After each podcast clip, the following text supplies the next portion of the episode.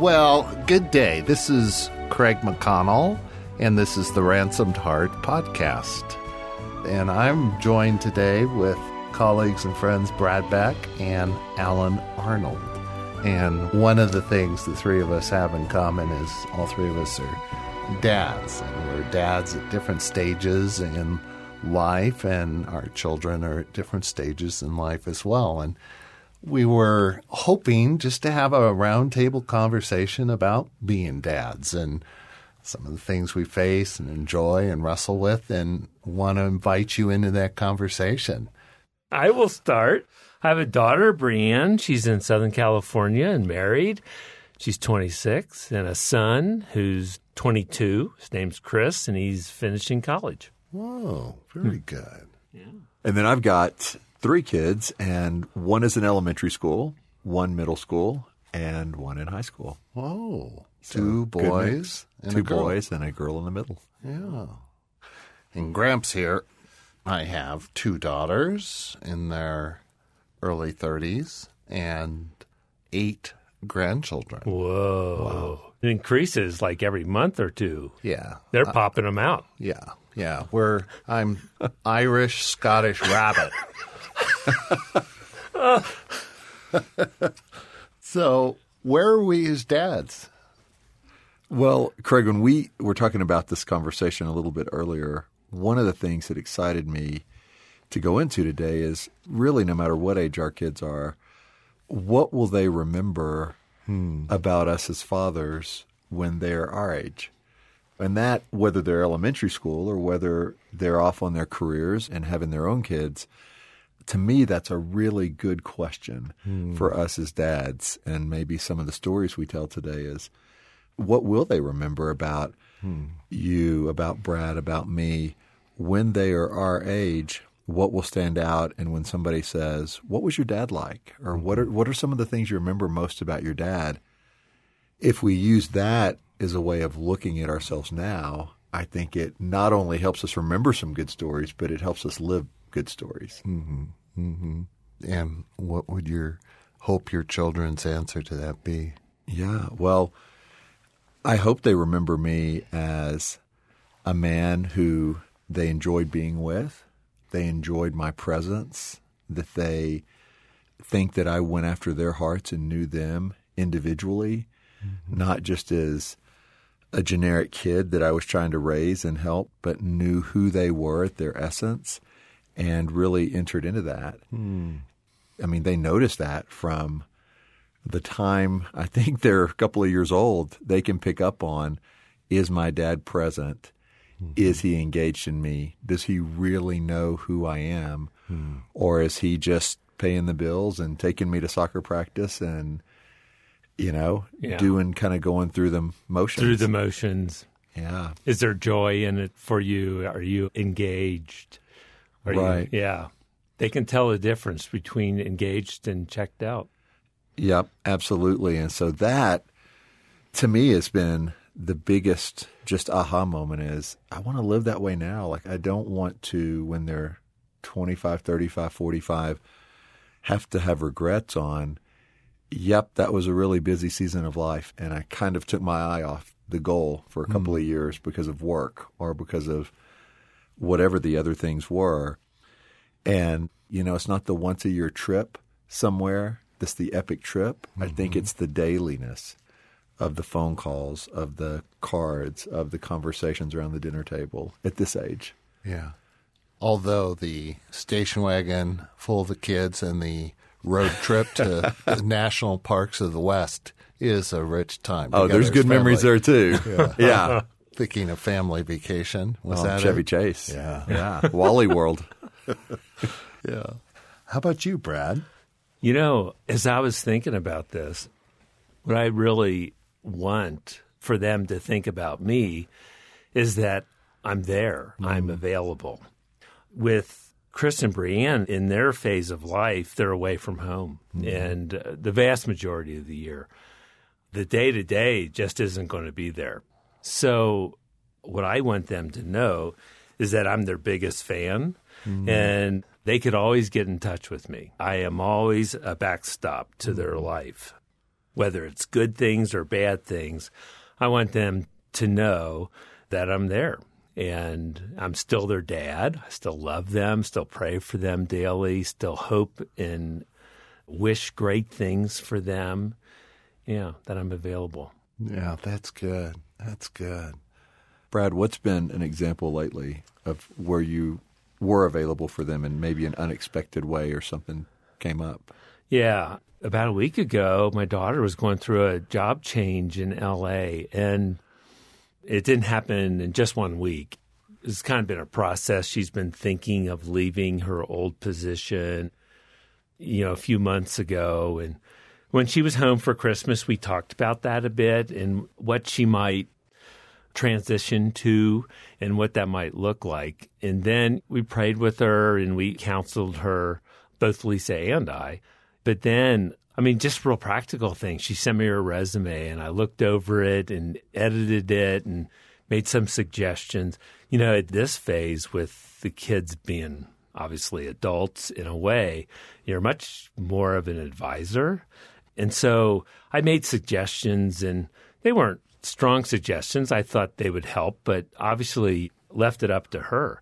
And then, you know, she tells me she's got this job interview and she didn't think it went real well. And then the day after that, she calls us and says they offered her the job. Wow. And I was like amazed, you know, she was really handling it well. And I was just help and I was just dad for just a few things, but just really felt honored that she wanted to come back to me and ask for my advice and I offered a few things that she wasn't asking for, but all in grace, not in an expectation that she's going to do exactly what I said. But I wanted her to think about a few things. Mm. What I love about hearing that story, I remember when I was her age with my own father, who was a very loving man but also didn't have a lot of confidence in his own advice and so was more passive in those ways. I can remember asking him about in this work situation, what would you do here? What do you think here? And in those phone calls, we were in different states. He would often say, You know, son, I don't know. You're the guy who's right there. So whatever you think mm-hmm. is yeah. what's probably what you ought to do. And that yeah. he wasn't trying to hold back. That was all he had to offer. But it also in a sense, gave me somewhat of a feeling of an orphan mm-hmm. because I had a father.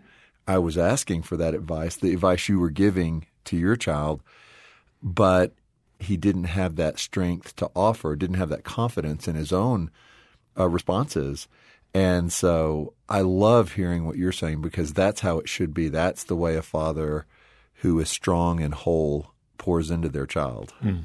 Yeah. Let me just identify kind of a theme we're hitting on right away here, and that's we can offer to our children as fathers what we didn't receive as sons. Yes. Oh, yeah. And it's just an incredible kind of ability that through the wounds and through what we've gone without, that we're now in a position to give to our children things we didn't receive. I mean, I'm sure you're a very different father than your father. Very. Yeah. Yes. Yeah. And some of us had really good fathers, but we can't escape the wounds and as we're wounding our children, so we were wounded, you right. know. Yeah. In terms of what I would hope as a father, I would just agree with you guys and I would add that beside being present and loving, I would hope that they see in me a Christianity that is far different than what they're being offered and what seems common. Mm. I'd love for them to see the freedom and the life and the joy of the gospel exhibited and lived out in my life, and that that would be a reference point by which they go, no, I'm not interested in that. I want what mm-hmm. my dad has, you know? Yes. That would be a big one. I'd also like for them to think of me as a bit of a mystery that there was something about me they never got, but they're intrigued by. Interesting. I heard Larry Crabb decades ago say at one point that one of the things his father communicated to him was that he loved someone more than he did his own children. Hmm. God. Hmm. Hmm. And that just always stuck with me that there's a little bit of mystery. When we moved from Los Angeles to Colorado, my daughters didn't really understand why we were leaving them. Yeah. And one of our daughters said to the other, You know, mom and dad, they're living for something and in something we don't really get or understand. Something's driving them to live in a way that we don't fully get. I mean, it's a larger story. Right, and right. for them to see and feel some of that is, I think, one of the high desires of my heart for them. That's good. Craig, as you're saying that, they do see that in you, and you do mirror the Father's love for them in so many ways because, first, of your love for the Father, it's really cool to see how that pours into them. And another aspect of God's love, I think, is when the three of us, when anybody approaches Him, we always sense His abundance, God's abundance, versus His scarcity. He always has time, always is there, lavish in what He gives. And I want to be that for my kids. Like, I want mm-hmm. them to feel like when they come to me, I've got time. I'm not half listening and half on my phone multitasking Yeah. that mm-hmm. if they say, Hey, do you have a minute? I can say, Yeah, I got more than a minute. What do you want to talk about? Not, well, tomorrow I do, but right now I don't. Right. And so I've been trying to practice that and it's been neat to see just to have that that sense that they know when I've got something, even if dad's at work, Yeah. he'll drop it, whatever. If it's in the middle of anything, I can always ask him a question or tell him a joke or whatever it is. And he's got an abundance of time for me. Mm-hmm. I don't feel like I always do have an abundance of time, but it's how do I convey that to them so that they always feel that, even if I feel like, oh my gosh, I've got 30 things at the same minute right now. It's just that advanced prioritization of, but they get the first. Yeah. Yeah, that's good. That's good. Can I share a story? Please. Please do. Is this about Live Strong? You know, is it your your workout? No. No, it's not. what, what would that have to do with being dads? Come on. No, I just thought Stay maybe on you- topic, Brad. you were seg- segueing to something. Oh, yeah, that's a that's Is that another, another time. podcast? Yeah, Okay. we'll talk about getting my, ahead. my physical fitness program. Uh, Next week. Jeez. so we're celebrating one of my grandson's birthdays, and we're over at a dear friend's house. She has a pool in the summer, and just having a ball, splashing, getting wet, eating cake, yada yada yada. And I'm sitting back and just enjoying that all these grandkids. I never pictured one being this old and two ever having grandkids. And I've got eight of them. And it's just amazing. So, one of my grandsons who just doesn't give me a lot of attention, the other one just loves me, adores me, sees me as I am, and just uh, wants He gets you. yeah, just is just like a sponge, just taking all that I have to offer. But the other one is a little distracted by grandma. So I'm sitting by the pool, and he's four years old, and he comes over, and he jumps on my lap, and he gives me a big hug, and he says, "I go by Boo instead of Grandpa or Grandfather or Pops." That's another story, but he hugs me and he says, Boo, I love you.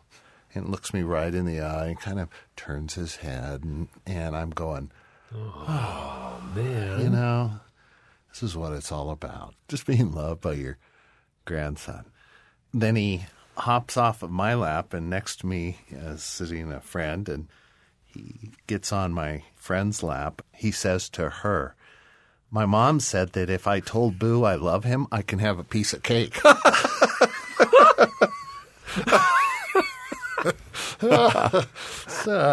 Unedited children. Yes. Oh, oh. in that moment, it deflated me, and it just reminded me that parenting, there's that natural bond of love you have.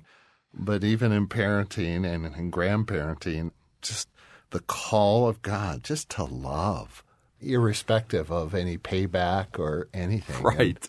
Right. Amen. Yeah. And for me, it's really interesting.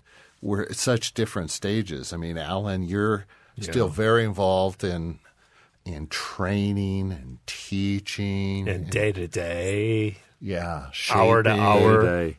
And can I tell you a story of a lesson I learned in teaching? Oh, oh yeah, yeah. It's really what not to teach. But Okay. um, How come these stories come so easy? Well, it's, it's there's a so negative many. lesson. Yeah, it's a hey for the listeners. I just want to save them some grief. So this was a little while back, but I'm in the car with my wife and kids, and she had run into the convenience store, and so I'm sitting in the car with the kids, and one of my younger kids said, "Hey, Dad, what's sex?" Ooh, and I wasn't really ready for that. this was conversation your yet. 23 year old? No, this was a young child. And so we hadn't had that conversation yet. And the other kids are kind of perking up looking. And Yeah, sure. I said, Well, um, gosh, that's such a big topic. And I start to answer the question, and I'm not ready for this in the car and fumbling a little bit. And the kid looks at me then and goes, No, Dad, look over here. And I turn around and look, and the child is holding up a driver's license, and they say, It says sex, M or F. So is sex M or F? And I quickly realized I was about to answer really the wrong question. yeah, so sometimes as a parent, it's a lot easier if you know what you're answering. So then I was able to say, oh, that's mom's driver's license. And yeah, its sex is F, female. yeah. So Oh, you got off easy. yeah, Yeah. I dodged a bullet that time. But I think it's interesting. The others were perking up. You know, what's Dad going to do? on they the were taking fly here? notes. Yeah, they were going to take notes, I think. So when Kelly got back in the car, I did ask her to keep her driver's license with her from now on. yeah. Yeah. The parenting, we're thrown into situations unexpected and always at the wrong time. Yeah. Amen. So, Brad, as you look back, like from the days when they were in elementary, middle, high school, how have you changed as a father, not just because of their age, but how do you see yourself differently as a dad now than maybe back in the early years? Oh gosh, thinking about like your kids at their ages, Alan, and that stage of parenting is much more directive and much more dictatorial. You know, it's like, hey, you need to get up, you need to go to bed, you need to brush your teeth, I need to take you to school. There's a lot of things that you just have to sort of make them do. And I think most of that went pretty well. But there's also a lot of freedom. You know, like your high school kids are choosing subjects, they're choosing friends, they're choosing sports. And you're there, you know, to give them more and more freedom. But then when they move away, your influence just changes dramatically.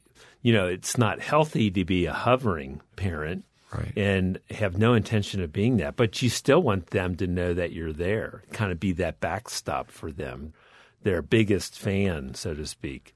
But you still feel like you have a lot to offer. But really, like Lisa and I just constantly are talking about do we step in here?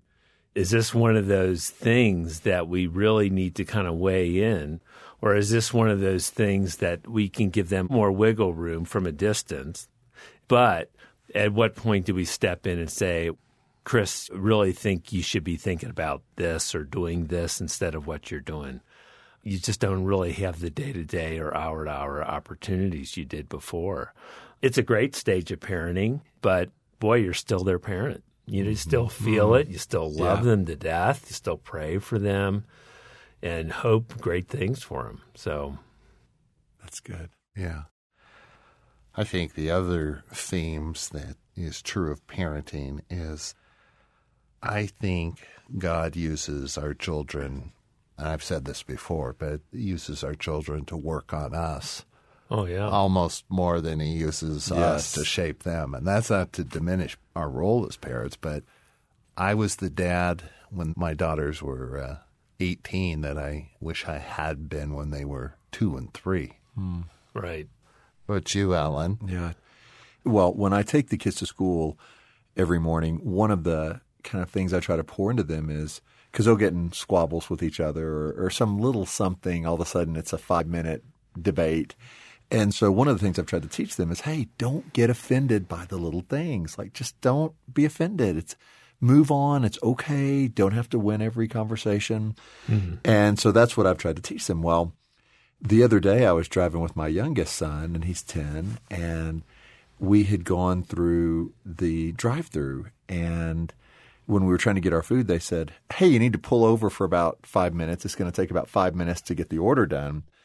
And I was like, This is fast food, right? Like, can I just wait here? And no, sir, you need to pull over. Well, when I pull over, you guys tend to forget. And I sit there for a long time. No, you need to pull over. So Chase is watching. He goes, Hey, dad, you know, I think you're getting offended by like little things. and it was a, it was a great chance for me to go to your point, Craig. Like, I want to be teachable, and uh-huh. and kids see the real you, the filtered and the unfiltered version, and I was able to go. You know, you're right. Like that's not a big deal, mm. and I should have handled that differently. Next time they ask me to pull over, I'm going to do it the right way. And so that's good. Even with a 10 year old, yeah, I'm learning. They see how yeah. things are. To have a dad be able to say, thank you, like you're helping mm-hmm. me mm-hmm. be a better dad, mm. not just me helping you learn how to be a better son. Yeah. Yeah, that's good. That's so good. Yeah, I love how God uses our children to really cause us to grow. One of the things at my stage I want to say is that I love how my two daughters have turned out, hmm. who they are. They're beautiful women and they have this phenomenal heart and they live so well and true. Mm. And they're both just phenomenal mothers and wives and they have this incredible circle of friends and I could not be prouder of my two daughters. But I want to say that it felt like when they were young and your children's age, Alan, that there was just no way this was going to turn out this way. That there were just so many fears we had and concerns and issues. Mm. And I think a lot of our parenting, a lot of my being a dad was out of fear and panic that I wasn't raising them up in the ways yes. of the Lord. And yet I look back and I think God had said to me that it's going to be okay. Just love them what you want is relationship with your kids. Compassion is more important than compliance. Wow. Mm, and that's good. And so I just went after their hearts and gave them mine as best I could. And then Brad, those early years of my daughter's dating and making decisions that have a lifelong implication. implication. just so nervous that thinking they were mature and older than they are, that they could still stumble. And that season, frightened, nervous, praying, concerned, and oh, yeah. and they made it through it. Yeah. You know, ten years from now, your children are going to be in a different place than they are, and just to have that confidence. So my story is I couldn't be prouder and I couldn't be happier. But being a good dad comes from being a good disciple. And the dad you want to be, the dad I want to be, comes by our walking with God. And ultimately, we can trust our Father mm-hmm. uh, to father our children well. And I've seen that play out. And so to younger fathers, I just say, hey, just love just love them, go after their heart, be present, true. Yes, you're screwing up somewhere. and, uh, yeah. But there's grace. There is grace and there is God yeah. who is shaping your children into something he's redeeming, he's rescuing, he's over it. So, Craig, that's to younger fathers. What would you and Brad say to fathers who have older children who are out of the house and feel like, wow, I really blew it. I really messed up during those younger days, and it's taking them out. Even listening to this, it seems like there's more regret. Yeah. What's the message to them? Well, Brad could probably speak to tragic mistakes and screw, Oh, yeah. screwing out better than I can. Yeah. Uh. Yeah, that happens. That happens. And, you know, we live in a world that is horribly broken and it has impact on families and children and upon ourselves. And we've been wounded and we wound others, and those things play out. But we have to, as apparent, no matter what our relationships or circumstances are, believe that in the end, love wins. And that the greatest thing we're asked to do is love, love well. And whether they're rebellious children or whatever the issue, what I would say is, ah, that's tough, what you're going through, what you're facing, what's unfolding. But there is God, and God is able to, in this life, regardless of the circumstances, provide everything we need to love and live well. And there's a whole lot that happens. There's a whole lot that happens after we're gone. I mean, Yeah. you know, our children keep growing and maturing, and my heart aches for some parents who never see what their children end up being. Hmm. And we may never see that in our life, but trust in the God who is over and involved and engaged with your kids. That's good. Right. You know, Alan, for me, the times I've hurt my kids the most are not responding in love, but responding in anger, where something happens. And instead of like thinking through what I should say or do at that moment, I'll say something not loving, say something in anger and lash out. And realizing that if I had taken some steps or paused, even a few minutes, that what happened, an accident or something they did I wasn't particularly fond of or whatever, if I respond in the immediacy, I've said things that are really, I wish I had never said. Hmm. And obviously, you can go back, ask forgiveness for that, but knowing that uh, in some ways those memories can stick with them and they can be wounds that they will need prayer for. And also to offer to them that, you know, you're not perfect. I mean, just like your story where you shared Chase, you know, caught you on like some impatience. Right. For them to see that you're human and you blow it can be a good thing, but you need to ask for forgiveness. You need to own up. Need to not run away from what happened. But then, boy, you have to trust God that they're going to seek, you know, wholeness from that. You can pray for wholeness, but they have to be able to receive that. If they hold on to it, that can be something that they could remember for a really long time, and it may not be a good thing. So, in the moment, it's the wait and to not respond. And then in the longer moment, it's the hope and prayer that they can take things to their Heavenly Father for fathering and for wholeness and for more love to come through that. That's good. Brad, I love the twofold kind of response of how to see and how to step into our mistakes and also into healing.